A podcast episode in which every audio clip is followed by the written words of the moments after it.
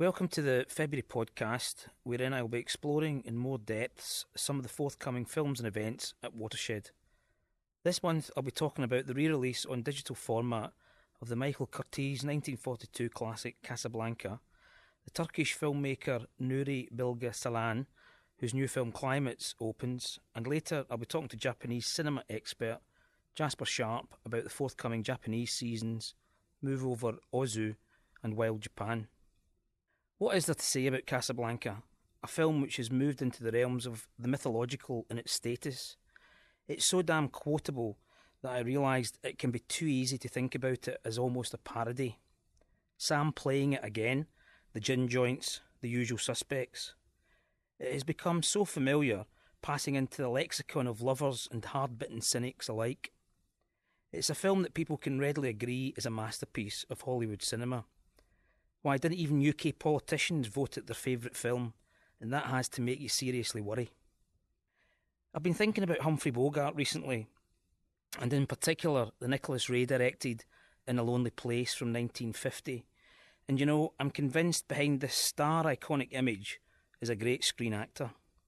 Great for technical reasons, seriously evident in Casablanca, and I'll come back to that, but also because of his acting persona, which evolved in his later films one that played off the tough guy to display a rare masculine vulnerability and complexity.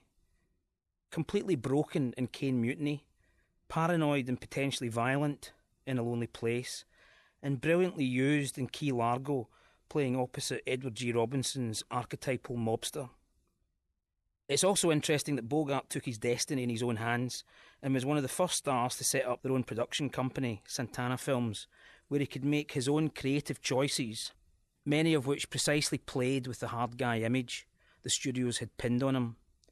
On looking again at Casablanca, this film seems to be the birthplace of that core interesting relationship with the tough guy. To all intents and purposes, Casablanca should just have been another Hollywood patriotic drama, encouraging and supporting Europeans in their fight against Nazism. Indeed, Ingrid Bergman was so unconcerned about the film that she was busy negotiating a part in For Whom the Bells Toll, which with an Ernest Hemingway source was going to be infinitely more upmarket than the film she was currently working on. The scriptwriters and director didn't know what was going on. Famously, who was going to get the woman at the end? How incompetent does that sound? Apparently, Bogart was grumpy with the proceedings. Daily rewrites, or just rights, were common. Out of such chaos, perfection is born. The ambiguity on set seeps into the film, and from the looks on the actor's face, they are unsure how things will play out, and this feeds into the very fabric of the film, which still manages to keep viewers gripped and enthralled. Ironically, the dialogue is just so perfectly precise and economical. The Epstein brothers and Howard Koch achieved an amazing feat. In a way, the film's achievement is theirs. They knew the kind of dialogue they certainly wanted Bogart to deliver, and they were just so adept at producing it. Maybe it was the pressure that contributed to the production of such greatness. The equally great scriptwriter William Goldman, responsible for such scripts as Butch Cassidy and the Sundance Kid and The Marathon Man, writes in his book, Which Lie Did I Tell? More Adventures in the Screen Trade, about this exchange between Claude Rains and Bogart. I've often speculated on why you don't return to America. Did you abscond with the church funds? Did you run off with the senator's wife? I like to think that you killed a man. It's the romantic in me. It's a combination of all three. And what in heaven's name brought you to Casablanca? My health. I came to Casablanca for the waters. The waters? What waters? We're in the desert. I was misinformed. In an era when scriptwriters want to set up exposition, explain the whys of motivation, this is such a brilliant exchange. You know this guy has some dark secrets, and you know he's savvy at concealing them. You know he is complex, capable of falling irredeemably in love and of killing a man. The former he has already done, and the latter he does at the end of the film. And that's not a spoiler, by the way. The setting up of Bogart's character, cynical, detached, dispassionate, neutral, then the introduction of Bergman and the unravelling of his broken heart takes Casablanca completely out of the run of the mill Hollywood at the time. In the famous of all the gin joints moment, just watch Bogart's face, or indeed when he first sees Ilsa on hearing Sam play as time goes by. There are flinches of pain twitching across Bogart's face, his eyes filled with emotion, It is in these minute moments that Bogart's acting genius is demonstrated. Small movements reveal aching emotional pain and depth. Great acting. Once you watched Casablanca, go get In a Lonely Place and Key Largo for much more. Whilst the three main leads, Bogart, Bergman, and Paul Henreid, were evidently agonising over where the script was going, Claude Rains was clearly just so enjoying himself. With some brilliant witty lines and a hat at a jaunty, well almost camp angle, he obviously thought, let's have some fun. But what of the characters after Casablanca? I'm convinced Ilsa and Victor Laszlo went on to not only play their part in the downfall of Nazism, but subsequently set up the United Nations and Amnesty International. They are indeed currently campaigning for the detainees at Guantanamo Bay, whilst Rick and Captain Renault headed south, set up a nightclub with Sam, and were last seen advising Martin Scorsese on the script of Goodfellas. A final word of caution out there for all you newly resolutioned non smokers. Casablanca is bad for your health. I have to confess, I started smoking because of this film. Just watch the way Bogart takes the cigarette up to his mouth, takes a deep drag, subtly changes the finger configuration, then takes the cigarette back down. Sheer class, sheer integrity. He's one hell of a man, and there is one hell of a smoking in Casablanca. Casablanca opens the 23rd of February with a special, appropriate Valentine's screening on the 14th of February.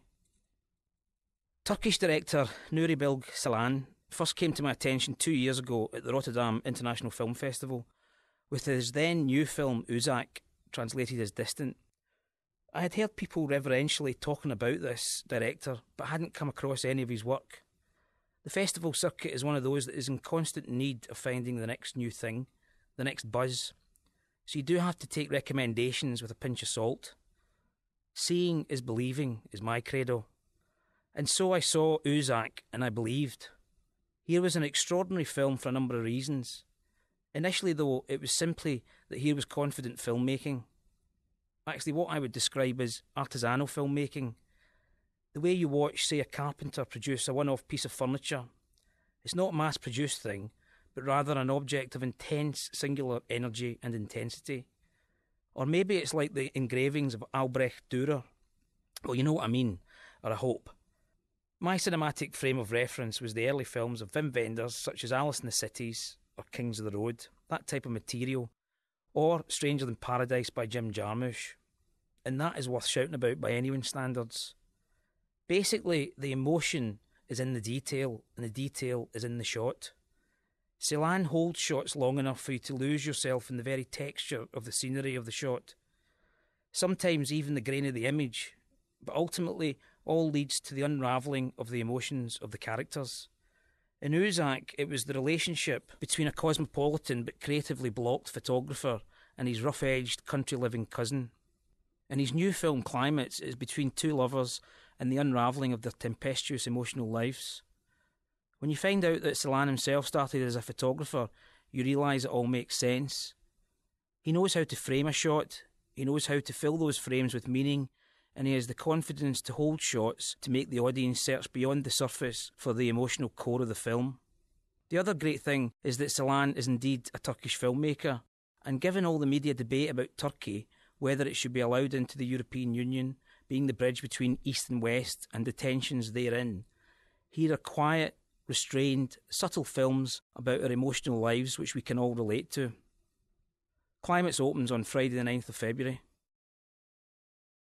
I'm joined by Jasper Sharp, who is co founder of MidnightEye.com, which is a website uh, devoted to Japanese film, um, and also the recent publication, The Midnight Eye Guide to Japanese Film.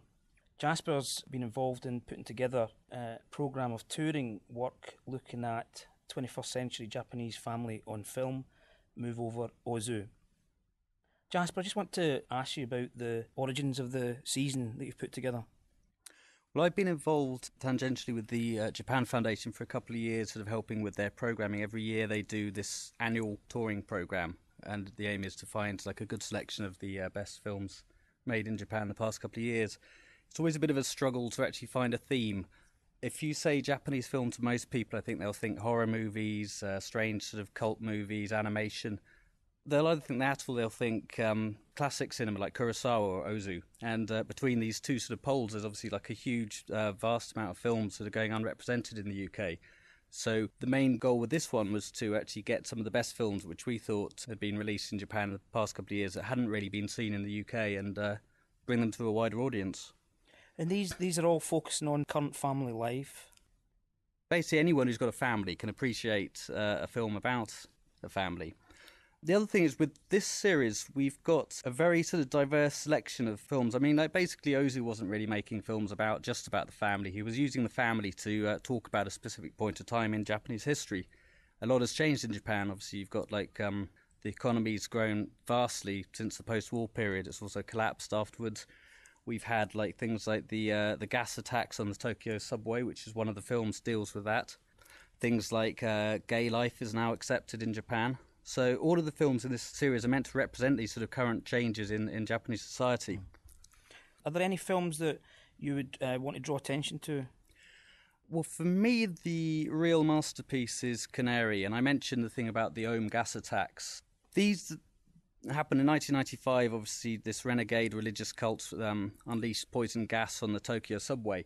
And it's been touched upon quite a few times in, in Japanese films ever since. The director of Canaries is this guy called Shiota Akihiko, and he makes lots of films about children, teenagers, and this gulf that's sort of grown between uh, adults and teenagers, how adults tend to idealize um, children's lives, and how that basically children nowadays don't have any sort of um, guidance from their adults. So he's using the the Aum situation to portray this really twisted world where about these two children that uh, grow up inside the Aum cult compound and uh, end up escaping and uh, running across Tokyo, having these very bizarre encounters. All the adults they meet are in some way sort of slightly weird, but it's amazing because it shows it from a sort of children's point of view. So it sort of works out this very surreal road movie, which uh, has got a bit of social commentary as well. I think films like A Laughing Frog and uh, Hanging Garden in particular are just like really good fun films. I mean, they're sort of black comedies. The Hanging Garden's about this family that basically have all got their own separate lives and it's a fairly dysfunctional family. But the mother of the family says, right, let's have this rule. We're not going to lie to each other. Whatever we do, let's just not lie to each other. And so they end up, um, well, just having lots of escapades and completely brutally frank. Hush is a very interesting one. It's all about two gay men who decide they want to get together and have a child and uh, meet this sort of dysfunctional, screwed up woman who's uh, pregnant but just doesn't have no maternal instincts at all. So she agrees to be sort of surrogate to them. It's all about the sort of comedy of manners that sort of unfolds from there. If these films aren't being uh, screened regularly in the UK, where, where do you keep up with um, Japanese cinema? How do you do that? There's certain directors that I sort of know, and I also look at what's going on in the festivals in Japan you've really got to keep your ear to the ground uh, with regards to sort of foreign film festivals. Sometimes, you know, there's also Asian countries that have the DVD release as well, like Hong Kong and Korea have subtitled DVD releases. Essentially, with, with Asian cinema, I think it's one of those things that once you sort of know your way into it, it's fairly easy to sort of uh, keep track of the mm. sources. The main problem is actually seeing them on a big screen, which is, of course, always the, the purpose with mm. cinema, I think. Mm. Well, this is a, a great opportunity to see some new Japanese cinema on the big screen, and Jasper will be doing a talk on Sunday, the 4th of Feb at half past one, and also introducing Canary on Sunday, the 25th of February. And there's the, the other side to Japanese cinema, which is going to be showing at the Arnolfini, uh, which is arnolfini.org.uk if you want to find out more information on the web, which is called Wild Japan. This seems to be the flip side that you were talking about, Jasper. Yeah, it's kind of interesting because um, this season just as well be called sort of move over Ozu as well because this is sort of the decade after the, the sort of classical period of the 50s when you sort of start getting this rise in cult movies, uh, horror and yakuza, and a bit more sort of wilder, more fantastic stuff. There's some really interesting films in this one actually obviously the classic is Branded to Kill, directed by a guy called Seijun Suzuki, one of the most outrageous filmmakers ever. I mean, he's just basically rips up the book of filmmaking, throws away completely. Um, you'll never have seen anything like this. It's got a ridiculous plot about uh, an assassin trying to kill one of his rivals, reach through the hierarchy of paid assassins. But it's just the visual style is something you've never seen anything like it before. Mm. Then, of course, there's sort of more outrageous stuff like uh, female convict scorpion, a sort of woman in prison movie, but it's sort of um, the way it's treated. It's sort of filmed almost like a kabuki play. It's, it's something quite uh, unique. And then uh, the Japanese nunsploitation movie. a must. A must, yes. Um, very strange, but something very strange about Japanese nun movies. They seem to predate things like Ken Russell's The Devil. So I'm not mm. quite sure why anyone in Japan decided to make sort of we'll call them sexploitation movies about nuns, but um, it's a pretty unique experience anyway. Incredibly well made as well, which is the, the other thing that really strikes you about these sort of cult movies. And the interesting thing is from the 60s and 70s, um, is that there's a danger that people think Japanese um, action cinemas that were kind of started about five or ten years ago. Yeah, no, it really all the seeds were sort of originally sown in the 60s. Yeah, what amazes me is these are all studio films and they've all been made with incredibly vast degree of resources, well acted, and they're just very good, solid, well made films, even though you could just dismiss them as exploitation. And finally, on the Japanese front, where where uh, you just reminded me that we're screening uh, a Page of Madness, a silent film. Yeah, this is a very unusual film as well. Uh, made in 1926. The director is a man named Teinosuke Kinugasa. Japanese silent film at the time was all very theatrical and it was all like sword fighting and um, period dramas. And um, he'd read about things like Battleship Potemkin. He'd never seen them because they were banned in Japan at the time. So he was reading all this theory and he saw lots of German expressionism and he thought, right, I can do this. And uh, made this sort of bizarre, sort of experimental film set in a lunatic asylum. There's really nothing like it made in Japan at the time. And so this is, again, a very rare chance to see this film because it's not on DVD or video anywhere, not even in Japan. So seeing it on a big screen is going to be quite amazing and e- even rarer, it's going to be performed uh, uh, with the Birdman of Alki Jazz at the Arnolfini, which is uh, live improvised music. So it's going to be quite an experience. Yeah, I think this is going to be something really special. I can't wait for this one. So thanks very much, Jasper Sharp. My pleasure.